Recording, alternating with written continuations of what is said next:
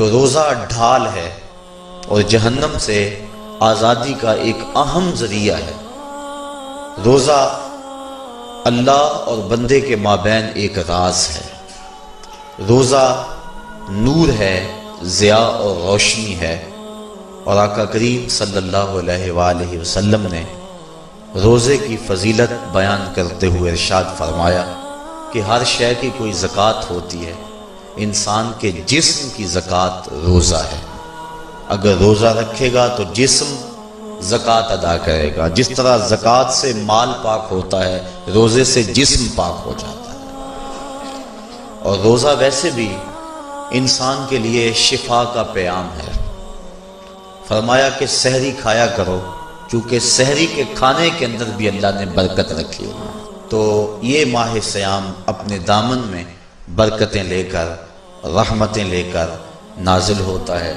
اس کا پہلا حصہ رحمت، درمیانی حصہ مغفرت اور آخری حصہ جہنم سے آزادی کا مجدہ جاں فضا ہے۔ حدیث میں آتا ہے کہ اللہ نے میری امت کو رمضان المبارک کے روزے کے حوالے سے پانچ چیزیں ایسی عطا کی ہیں جو اس سے قبل کسی امت کو نصیب نہیں ہوئی۔ ایک تو یہ کہ رمضان المبارک کے اندر روزہ رکھنے والے کے میدے سے جو بو نکلتی ہے، اللہ کو وہ مشک سے زیادہ محبوب ہے۔ دوسری بات کہ جب ماہ سیام آتا ہے تو شیاطین کو جکڑ دیا جاتا ہے۔ تیسری بات کہ روزے دار جب تک روزے میں رہتا ہے، فرشتے اس کے لیے مغفرت کی دعائیں کرتے رہتے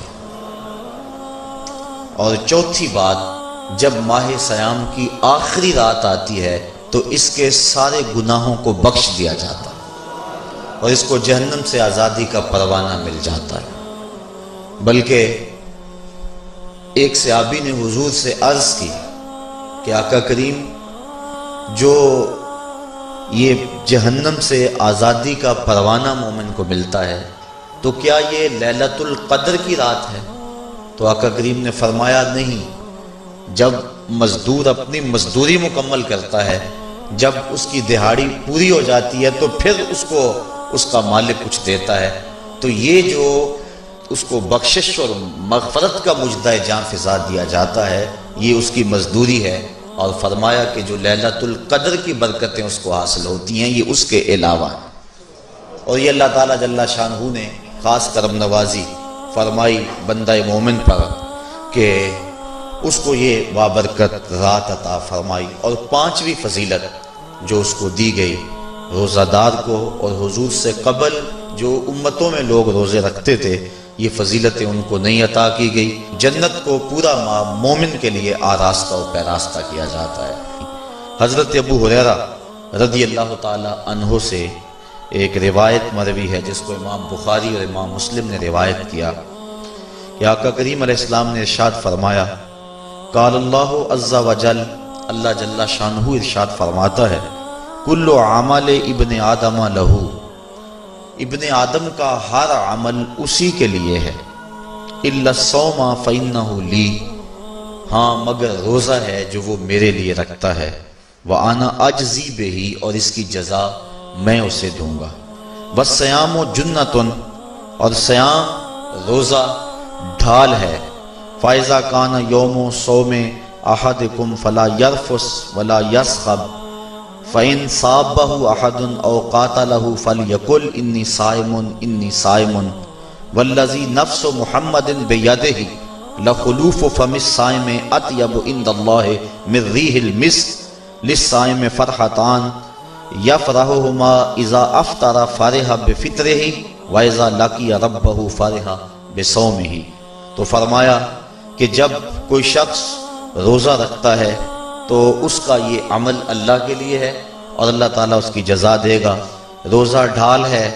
جب کوئی شخص روزہ رکھے تو وہ اس کے اندر کوئی اللہ کی نافرمانی نہ کرے۔ یہاں تک کہ اگر اس کو کوئی شخص گالی بھی دے تو وہ یہ کہے کہ میرا روزہ ہے۔ میں سائم ہوں۔ میں نے روزہ رکھا ہوا ہے۔ یہ کہہ کہ لڑنے والے کو، الجھنے والے کو ٹال دے۔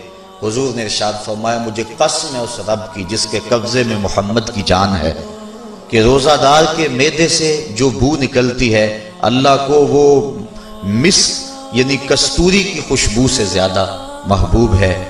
اور روزہ دار کے لیے دو خوشیاں ہیں۔ ایک خوشی اس کو اس وقت ملتی ہے جب وہ روزہ افطار کرتا ہے۔ اور دوسری خوشی اس کو اس وقت ملتی ہے جب اس روزے کے سلے میں اسے اپنے رب کا دیدار نصیب ہوگا۔ یہ بات ذہن میں رکھیں کہ اس دنیا پر سب سے بڑی دولت جو حضرت انسان کو دی گئی ہے، وہ دولت ایمان ہے۔ اور قیامت کے دن سب سے بڑی دولت جو اہل ایمان کو دی جائے گی، وہ اللہ تعالیٰ کا دیدار ہوگا۔ جنت کے حور و قصور، جنت کے محلات جنت کی عالی نس نعمتیں۔ دنیا کی کوئی دولت اور دنیا کی کوئی نعمت جنت کی کسی نعمت کا مقابلہ نہیں کر سکتی۔ لیکن جنت والے جنت میں جا کر جس نعمت کو سب سے بڑا سمجھیں گے اور وہ ہوگی بھی حقیقت میں سب سے بڑی نعمت، ایسی نعمت کہ اس نعمت کے ملنے پہ باقی ساری نعمتوں کو بھول جائیں گے۔ وہ یہ ہے کہ رب اپنے رخ کرم سے پردہ ہٹا دے گا۔ اور ان کو اپنا دیدار عطا فرما دے گا۔ تو یہ سب سے بڑی دولت جو مومن کو آخرت میں نصیب ہوگی، یہ روزے کے سلے میں نصیب ہوگی۔ یہ روزے کا وہ سمر ہے، یہ روزے کا وہ پھل ہے جو اللہ اہل ایمان کو قیامت کے دن عطا فرمائے گا۔ جس طرح ڈھال آپ کر دیتے ہیں جنگ میں برستے ہوئے تیروں کے سامنے، تو وہ تیر ڈھال سے ٹکرا کے گر جاتے ہیں اور آپ کو نقصان نہیں پہنچتا۔ تو روزہ بھی آتش دوزک سے ڈھال ہے، جہنم کی آگ سے بچانے والا ہے۔ روزے دار کو اللہ کی خاص رحمت نصیب ہوتی۔ ایک حدیث میں آتا ہے کہ لسائے میں فرحتان فرحتن اندہ فطر ہی و فرحتن اندہ لقائے رب روزے دار کو دو خوشیاں میں نصیب ہوتی۔ ایک خوشی اسے تب ملتی ہے جب وہ روزہ کھولتا ہے۔ جب سارے دن کی بھوک اور پیاس کاٹنے کے بعد شام کے لمحے ہوتے ہیں اور پھر روزہ منزل تک پہنچتا ہے، تو کس مسرت اور خوشی اور سرشاری کے عالم میں روزہ دار ہوتا ہے کہ شکر ہے کہ اتنی لمبی اور اتنی سخت گرمی کے ماحول کی شدت کے باوجود اللہ تعالیٰ نے مجھے روب منزل کیا۔ تو اس وقت ایک احساس اس کے ساتھ جڑا ہوتا ہے اور پھر جب وہ ٹھنڈا اور میٹھا مشروب اپنے کام و دہن میں ٹپکاتا ہے اور وہ ٹھنڈا میٹھا مشروب اس کی رگوں کو تر کرتے ہوئے میدے کی طرف بڑھ رہا ہوتا ہے۔ اس کی زبان بولے نہ بولے دل اللہ کا شکر ادا کر رہا ہوتا ہے۔ اس کا ایک ایک عزو بدن رب کا شکرانہ ادا کر رہا ہوتا ہے۔ وہ ٹھنڈا اور میٹھا مشروب رگوں کو تر کرتا ہوا آگے بڑھتا چلا جاتا ہے، لیکن شکرانے کا وہ پیکر بن جاتا ہے۔ وہ ایک مسرت، ایک خوشی کا عالم ہوتا ہے کہ روزہ بھی نپ گیا، سارے دن کی تکلیف بھی کٹ گئی۔ اور اللہ نے مجھے افطار کے لمحوں تک پہنچایا۔ فرمایا، روزے دار کو ایک خوشی تب ملتی ہے جب وہ روزہ کھولتا ہے۔ وہ فرحت اندہ لقائے رب اور دوسری خوشی روزہ دار کو تب ملے گی جب روزے کے سلے میں اللہ اپنا دیدار عطا فرما بنی آدم کے جتنے بھی عمل ہیں، دس سے لے کر سات سو گنا تک اس کا ثواب اولاد آدم کو اس کا دیا جاتا ہے۔ جتنا گڑ ڈالو، اتنا ہی میٹھا۔ تو بعض کو دس گنا، بعض کو ستر گنا، بعض کو سو گنا، بعض کو سات سو گنا۔ تو دس سے لے کر سات سو گنا تک بندے کے اعمال کا صلہ دیا جاتا ہے۔ لیکن میرے حضور نے فرمایا، لیکن روزہ جو ہے، اللہ فرماتا ہے، وہ میرے لیے ہے اور اس کا اجر میں خود عطا کروں۔ جب وہ خود عطا کرے گا تو کتنا عطا کرے گا؟ سخی اتنا بڑا ہو تو پھر کیا عطا کرے گا؟ بلکہ بعض نے اس کو اجزیب ہی کی بجائے کہ لس فرمایا کہ اسوم لی و آنا اجزا ہی اس کو اجزا پڑا ہے بسیغہ مجہول، کہ روزہ میرے لیے ہے اور اس کی جزا میں خود ہوں۔ باقی اعمال کی جزا جنت ہے، جنت کی نعمتیں ہیں، اور بہت کچھ ہے، لیکن روزے کی جزا میں خود ہوں۔ اور جس کو وہ خود مل گیا، پھر جنت میں مل گئی، جنت والا جو مل گیا، پھر جنت بھی مل گئی، جنت کی نعمتیں بھی مل گئیں۔ تو روزہ اللہ کی خوشنودی کا ذریعہ ہے، اس کی رضا کا ذریعہ ہے۔ تو خوش نصیب لوگ روزے کی برکتیں حاصل کرتے ہیں۔ اور ایک روایت میں آتا جب رمضان المبارک کا آغاز ہوتا ہے، اللہ اہل ایمان کو اپنے بندوں کو محبت کی نظر سے دیکھتا ہے۔ اور اللہ جس کو محبت کی نظر سے دیکھ لے، پھر اسے کبھی عذاب نہیں دے گا۔ اللہ اکبر۔ تو یہ روزہ دار کے لیے اللہ کی کرم نوازیاں ہیں، اللہ کی رحمتوں کے اجالے ہیں جو اس کے اوپر برستے ہیں۔ تو میں اور آپ اس ماہ انور کو، اس ماہ نور کو اس طرح سے گزاریں کہ ہمارے اندر کے پاپ دھل جائیں، ہماری غلاستیں گناہوں کی مٹ جائیں، ہمارا سینہ صاف ہو جائے، ہم اہل ایمان کے لیے کشادہ دل ہو جائیں۔ ہمیں جو ہے وہ جھوٹ سے، تکبر سے، بخل سے، ریاض سے اور دیگر امور بد سے اجتناب کرنے کی عادت پڑ جائے۔ روزہ جو سکھانا چاہتا ہے، ہم وہ اس سے سیکھ لیں۔ اور روزے کی برکات، ضبط نفس کی صورت میں ہمیں نصیب ہو جائیں۔ تو ہم روزے کے بعد بھی، ماہ سیام کے گزرنے کے بعد بھی، ایک نئی زندگی لے کر، ایک تازگی لے کر، ایک نور و روشنی لے کر کے جو ہے، وہ معاشرے کے، اسلامی معاشرت کے ایک اہم فرد کی صورت کے اندر جو ہے، وہ سامنے آئیں۔ تو اللہ اس ماہ سیام کی برکتیں ہمیں نصیب فرمائے۔ ہر سال مہینہ آتا ہے، گزر جاتا ہے۔ ہم پورا مہینہ بھوک کاٹتے ہیں اور پھر وہاں کے وہاں ہی کھڑے رہتے ہیں۔ تو پھر ہمیں سوچنا چاہیے۔ لیکن اگر تبدیلی آتی ہے تو پھر شکریہ ادا کرنا چاہیے۔ آج کی اس تاریخ میں ہم عزم کر کے اٹھیں کہ ہمارا یہ ماہ سیام ہماری زندگی میں ایک سنگ میل ثابت ہوگا۔ اور ہم ایک نئے بانکپن کے ساتھ، نئے عزم کے ساتھ یہ مہینہ گزاریں گے اور ضبط نفس سیکھیں گے اس مہینے سے۔ اپنی آنکھوں پر پہرے بٹھائیں گے، اپنے خیالوں پہ قابو رکھیں گے، اپنی سوچوں کو آوارہ نہیں ہونے دیں گے، اپنی زبان سے ایک جملہ بھی غلط نہیں نکلنے دیں گے۔ نہ جھوٹ، نہ بہتان، نہ گالی، نہ سب و شتم، نہ شکوہ، نہ غیبت، نہ چغلی۔ اپنی زبان کو کنٹرول کریں گے، کیونکہ بہت سارے گناہ اس زبان سے ہوتے ہیں۔ لکمہ حرام سے اپنے آپ کو محفوظ کریں گے، اپنی آنکھوں پہ شرم و حیا کے پہرے بٹھائیں گے۔ اور یوں ایک پورا مہینہ جب ہمارا گزرے گا تو ضبط نفس کی جو عادت ہمیں پڑ جائے گی، اس کو ہم بعد میں کام میں لائیں گے اور پھر چند ماہ ایسے گزر گئے تو پھر ہمیں سرور بھی نصیب ہوگا، زندگی گزارنے کا لطف بھی آئے گا۔ اگر کوئی شخص یہ چاہتا ہے کہ اس کو عبادت میں سرور نصیب ہو، تو وہ اپنی نظر کو غیر محارم کو شہوات سے دیکھنے سے محفوظ کر لے، اس کو سجدے میں سرور آنے لگ جائے گا۔ سجدے میں لطف آنے لگ جائے گا۔ اگر ہماری نظر ناپاکیزگی کا شکار رہتی ہے اور نظر جو ہے وہ طاہر نہیں رہتی، جلوت میں ہو یا خلوت میں، تو پھر ہمیں عبادت کا سرور کبھی بھی نصیب نہیں ہو سکتا۔ تو عبادت کا اپنا ایک لطف ہے، عبادت کا اپنا ایک چسکا ہے، ایک مزہ ہے۔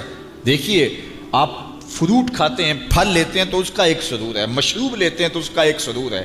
کھانا کھاتے ہیں، مختلف جانوروں کے گوشت کا اپنا الگ الگ ذائقہ ہے۔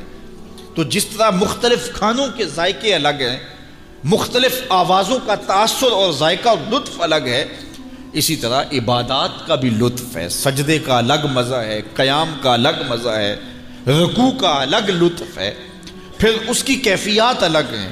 سجدہ گھر میں کریں تو لطف اور ملتا ہے، مسجد میں کریں تو لطف اور ملتا ہے۔ کسی سال امام کے پیچھے نماز پڑھے تو لطف کچھ اور ملتا ہے۔ اور اگر پیشانی کو حرم کی زمین مل جائے تو پھر لطف کچھ اور ملتا ہے۔ اسی طرح آپ کے دیگر اعمال، روزے کا ایک لطف ہے، ایک سحری کا لطف ہے۔ یار سحری، اگر آپ اکیلے کریں تو اس کا مزہ اور ہے۔ کسی ہوٹل میں کریں تو اس کا لطف اور ہے۔ اور چولہے کے پاس بیٹھ کے ماں کے ہاتھوں سے پکی ہوئی چپاتیاں کھائیں۔ اور سحری کا لمحے ہوں اور تہجد گزار ماں کے ہاتھوں سے پکے ہوئے پراٹھے کھائیں تو پھر سحری کا لطف کچھ اور ہے نا؟ سرور اور ہے۔ اچھا آپ کو اپنے مرشد کے ساتھ بیٹھ کے شہد سحری کرنے کا موقع مل جائے تو اس کا لطف کچھ اور ہے۔ اسی طرح افطاری کا مزہ ہے۔ گھر میں کریں، دوستوں میں کریں، کسی سالے شخص کی صحبت میں کریں، لطف اور ہے۔ اور اگر افطاری کرنے کا موقع آپ کو گنبد خزرہ کے سامنے نصیب ہو جائے۔ کھجور بھی مدینے کی ہو، دھرتی بھی مدینے کی ہو اور سامنے سبز گنبد ہو اور پھر کھجور مدینے کی کھا رہے ہو اور نظر حضور کے روزے پہ ہو، تو پھر افطاری کا مزہ کچھ اور ہوتا ہے نا۔ تو ہر عمل کا ایک لطف ہے، ہر عمل کا ایک سرور ہے، ہر عمل کا ایک حض ہے۔ روزے کا الگ مزہ ہے، رکھنے کا الگ مزہ ہے، بھوک کاٹنے کا الگ مزہ ہے، پیاس کی شدت کا مزہ الگ ہے، کھولنے کا الگ مزہ ہے، تراوی کا الگ مزہ ہے، تلاوت کا الگ مزہ ہے، سجدے کا، قیام کا، رکوع کا، تشہد کا، قومے کا، جلسے کا، ہر ہر ہر عمل کا ایک لطف ہے۔ لیکن لطف نصیب کب ہوتا ہے؟ جب آپ کی نظر پاک ہوتی ہے۔ جب نظر پاک ہوتی ہے تو پھر ہم نظر پاک نہیں ہوتی۔ تو ہم ٹکریں تو مارتے ہیں، لیکن عبادت کا سرور نہیں آ رہا ہوتا۔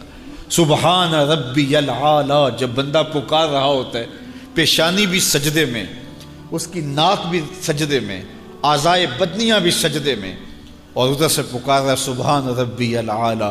مالک دیکھ، کائنات میں مجھ سے نیچا کوئی نہیں، تیرے سے اونچا کوئی نہیں ہے۔ تو پھر سرور کیوں نہیں آئے گا؟ لطف کیوں نہیں آئے گا؟ مالک کی دہلیز پہ پیشانی رکھ کے رو رہا ہے، آنسو بہا رہا ہے تو کیوں سرور نہیں آئے گا؟ لیکن یہ سرور تب آئے گا اگر نظر پاک ہوگی آج کے موسم میں، آج کے دور میں نگاہیں بہت ناپاکیزہ ہو گئی۔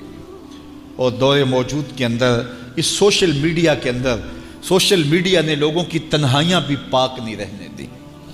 آج بند کمرے میں لوگوں کی نگاہیں اور لوگوں کی نظریں ناپاکیزہ ہو گئی ہیں۔ صاحب، کیا زندگی یوں ہی گزار کے چلے جائیں گے؟ ہم یہ سمجھتے ہیں کوئی دیکھنے والا نہیں، کوئی تو ہے جو دیکھ رہا ہے۔ کوئی تو ہے کہ جو ہمارے ایک ایک عمل کا محاسبہ کرنے والا ہے۔ کوئی ایک، کوئی تو ہے جو ایک ایک عمل کا وزن کرے گا اور قیامت کے دن ترازو پہ سارے عمل تو لے جائیں گے۔ تو کہیں ایسا نہ ہو کہ زندگی برباد کر لیں۔ زندگی خواہشات کا نام نہیں ہے۔ آپ اپنی ماں کے لیے کتنی خواہشات قربان کرتے ہیں۔ آپ اپنی اولاد کے لیے کتنی خواہشیں قربان کرتے ہیں؟ آپ اپنی بیوی کے لیے کتنی خواہشات کی قربانی دیتے ہیں؟ بہن بھائیوں کے لیے کتنی خواہشات کی قربانی دیتے ہیں؟ تو مالک کے لیے کوئی خواہش قربان نہ کریں اور کہیں کہ مالک کا قرب مجھے مل جائے، یہ کیسے ہو سکتا ہے؟ اللہ کی محبت اتنی سستی تو نہیں ہے۔ یہ دنیا دار سے پیار کریں تو اس پیار کی بھی قیمت چکانی پڑتی ہے۔ کسی سے پیار کریں تو اس کا بھی کوئی آپ کو جو ہے وہ اس کی بھی قیمت دینی پڑتی ہے۔ تو اللہ کی محبت اور اللہ کا عشق رسول اللہ کا عشق کوئی اتنا سستا تو نہیں ہے کہ اس کی کوئی قیمت نہ دینی پڑے۔ اپنی خواہشات کی گردن پہ چھری پھیرنی پڑے گی، اپنی تمناؤں کو قربان کرنا پڑے گا، اپنی خلوت کو بھی پاکیزہ رکھنا پڑے گا، اپنی جلوت کو بھی پاکیزہ رکھنا پڑے گا۔ اور یہ روزہ سکھاتا ہے ہمیں۔ روزہ ہمیں سکھاتا ہے۔ ہمارے صوفیاء ایک مراقبہ کرتے ہیں اور اس میں وہ یہ مراقب ہو کے بیٹھ جاتے ہیں اور یہ یہ سوچتے ہیں کہ میرا اللہ مجھے دیکھ رہا ہے۔ اور جب یہ احساس ان کے ساتھ جڑ جاتا ہے، ہر وقت کہ میرا اللہ مجھے دیکھ رہا ہے، میں اس کی نگاہوں میں ہوں، تو پھر گناہ کرنے سے گریزاں ہو جاتے ہیں۔ چونکہ یہ احساس گناہ کرنے سے بندے کو بچاتا ہے۔ اور میرے حضور نے بھی ارشاد فرمایا، جب جبریل امین نے پوچھا کہ حضور احسان کیا ہے، تو حضور نے فرمایا کہ احسان یہ ہے کہ تو اللہ کی عبادت اس طرح کرے کہ تو اسے دیکھ رہا ہے۔ اور اگر یہ کیفیت نہیں ہے، تو کم از کم یہ کیفیت ہو کہ وہ تجھے دیکھ رہا ہے۔ اور یہ اگر پوری زندگی میں پھیل جائے تو گناہ کرنا مشکل ہی نہیں، محال ہو جاتا ہے کہ میرا اللہ مجھے دیکھ رہا ہے۔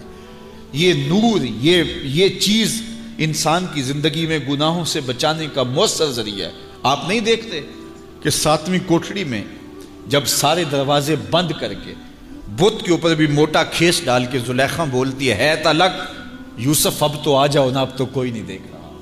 اب دروازے بھی بند ہیں اس نے اپنے بت کے اوپر بھی کھیس ڈال لیا اور حضرت یوسف کو پکار رہی ہے۔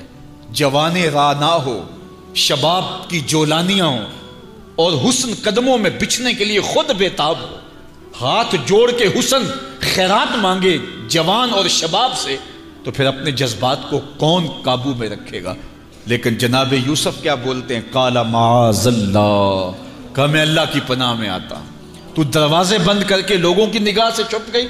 اور اس پتھر کے مجسمے کی بے نور آنکھوں سے بھی حیا کرتی ہے اور کھیس ڈال لیا، تو اس جھوٹے خدا سے ڈرتی ہے۔ تو میں اس سچے خدا سے نہ ڈروں جو ساتویں کوٹڑی میں بھی دیکھ رہا۔ ہے پھر گناہ کیا؟ گناہ کا تصور بھی محال ہو جاتا ہے۔ ایسا یقین برستا ہے کہ یوسف علیہ السلام جب اپنی آبرو بچانے کے لیے دوڑتے ہیں، تو کفل ٹوٹتے چلے جاتے ہیں۔ زنجیریں پگھلتی چلی جاتی ہیں اور اللہ اپنے پیغمبر کی حفاظت کرتا ہے۔ یہ یقین کہ میرا اللہ مجھے دیکھ رہا ہے، یہ زندگی میں حسن بھر دیتا ہے۔ یہ یقین زندگی میں گناہوں سے بچانے کا ذریعہ ہے۔ اور یہ یقین صوفیہ محنتوں سے حاصل کرتے ہیں۔ ماہ سیام میں اللہ اس یقین کو چھڑک دیتا ہے۔ کڑکتی دھوپ ہے، برستی گرمی ہے۔ بندہ پھر بھی پانی نہیں پی رہا۔ ٹھنڈا مشروب میسر نہیں لے رہا۔ کیوں؟ میرا اللہ مجھے دیکھ رہا ہے۔ یہ یقین اللہ اس مہینے میں عطا کرتا ہے، اس کو اگر جذب کر لیا جائے، روح میں اتار لیا جائے، تو رمضان المبارک کے بعد بھی یہ یقین کام آئے گا۔ جو اللہ رمضان میں دیکھتا ہے، وہ غیر رمضان میں بھی دیکھتا ہے۔ جو اللہ پانی پینے لگے، کھانا کھانے لگے، دیکھتا ہے۔ میز کے اوپر سے یا نیچے سے رشوت لینے لگے، اللہ تب بھی دیکھتا ہے۔ نظر بھٹکنے لگے، وہ تب بھی دیکھتا ہے۔ خیال بہکنے لگے، وہ تب بھی دیکھتا ہے۔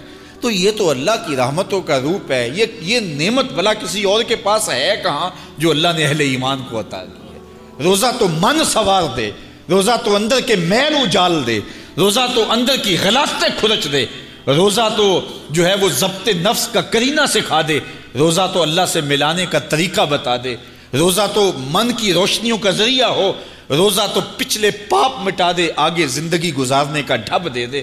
تو یہ ایک ایسا نور ہے جس کے ذریعے ہم اپنی زندگی کو سنوار سکتے ہیں۔ اللہ مجھے آپ کو ماہ سیام کی برکت نصیب فرمائے۔